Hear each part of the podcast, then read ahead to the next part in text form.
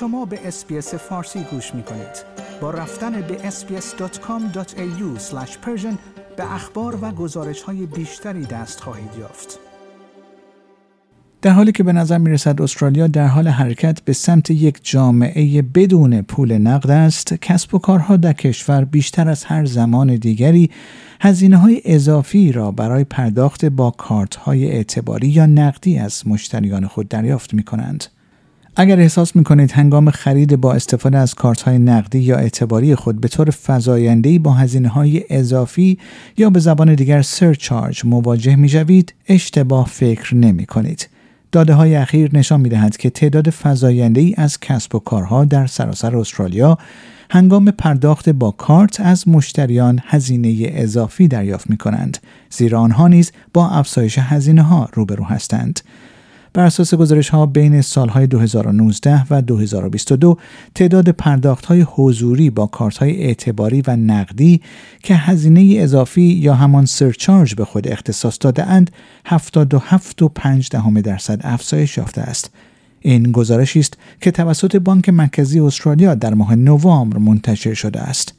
بر اساس یک گزارش دیگر توسط شرکت ارائه دهنده خدمات پرداخت تایرو مراکز مهمان نوازی بزرگترین پذیرندگان هزینه های اضافی هستند.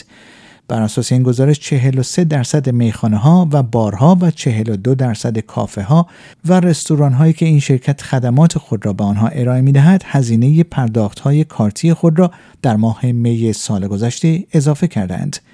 در این حال تعداد استرالیایی هایی که از پول نقد استفاده می کنند نیز در حال کاهش است. در حالی که 27 درصد از معامله های فردی در سال 2019 با پول نقد انجام شده است طبق گزارش بانک مرکزی استرالیا این رقم تا سال 2022 به بیش از نصف کاهش یافته و فقط به 13 درصد رسیده است اما کسب و کارها در استرالیا چقدر مجاز به دریافت سرچارج هستند هنگامی که با استفاده از کارت خود خرید می کنید کسب و کاری که از آن خرید می کنید هزینه های پردازش آن معامله را متحمل می شود. با آنکه برخی از کسب و کارها تصمیم می‌گیرند این هزینه را جذب کنند برخی دیگر آن را از طریق هزینه اضافی سرچارج به مشتریان خود منتقل می کنند طبق قوانین تعیین شده توسط بانک مرکزی استرالیا و توسط کمیسیون رقابت و مصرف کننده استرالیا موسوم به ACCC کسب و کارها مجاز به اضافه کردن هزینه اضافی که بیش از هزینه پردازش نوع خاصی از پرداخت است نیستند. این ممنوعیت دریافت هزینه های اضافی بیش از حد در مورد پرداخت های انجام شده از طریق این روش ها اعمال می شود. پاس ها به صورت نقدی و پیش پرداخت مسترکارد به صورت اعتباری نقدی و پیش پرداخت و ویزا به صورت اعتباری نقدی و پیش پرداخت. هزینه پردازش پرداخت های کارتی بین کسب و کارها متفاوت است. در این میان کسب و کارهای کوچکتر با هزینه های بانکی بالاتری نسبت به شرکت های بزرگ مواجه می شوند. بانک مرکزی استرالیا متوسط هزینه پردازش از طریق روش های مختلف پرداخت را اینگونه تخمین می‌زند. پاس ها کمتر از نیم درصد کارت های نقدی ویزا و مسترکارد بین نیم درصد تا یک درصد و کارت های اعتباری مسترکارد و ویزا بین یک درصد تا یک و نیم درصد بنابراین اگر قهوه ای را به قیمت 5 دلار خریداری کنید اضافه شدن 1.5 درصد هزینه اضافی ارزش کل معامله را به 5 دلار و 8 سنت میرساند برای یک لیوان آبجو 11 دلاری در میخانه مبلغی که با 1.5 درصد هزینه اضافی پرداخت خواهید کرد 11 دلار و 17 سنت خواهد بود. اگر به همراه آبجو خود یک استیک 45 دلاری سفارش دهید شما در نهایت 45 دلار و 68 سنت خواهید پرداخت.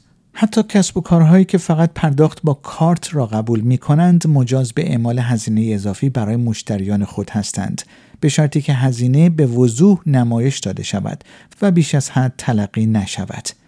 کسب و کارهایی که تصمیم می‌گیرند به جای درصد اضافی یک هزینه ثابت را به عنوان هزینه اضافی دریافت کنند باید مطمئن شوند که این هزینه بیش از هزینه استفاده از آن نوع پرداخت برای آنها نباشد. آنها همچنین مجاز به تعیین حداقل هزینه اضافی برای پرداخت با کارت هستند. اما چگونه از هزینه اضافی مربوط به کارت ها اجتناب کنیم؟ ساده ترین راه برای جلوگیری از پرداخت هر گونه هزینه اضافی مربوط به کارت پرداخت هزینه همه چیز با استفاده از پول نقد است. اگر طرفدار حمل پول نقد نیستید می توانید فقط از کسب و کارهایی که از شما هزینه اضافی پرداخت با کارت دریافت نمی کنند خرید کنید. کارت های اعتباری به ویژه آنهایی که پاداش های قابل توجهی ارائه می دهند بیشتر از سایر انواع پرداخت ها هزینه های اضافی یا همان سرچارج جذب می کنند. بنابراین پرداخت با کارت های نقدی یا زبان دیگر debit card ها بهترین گزینه بعدی شماست. آیا می خواهید به مطالب بیشتری مانند این گزارش گوش کنید؟ به ما از طریق اپل پادکست، گوگل پادکست، سپوتیفای یا هر جای دیگری که پادکست های خود را از آن می گیرید گوش کنید.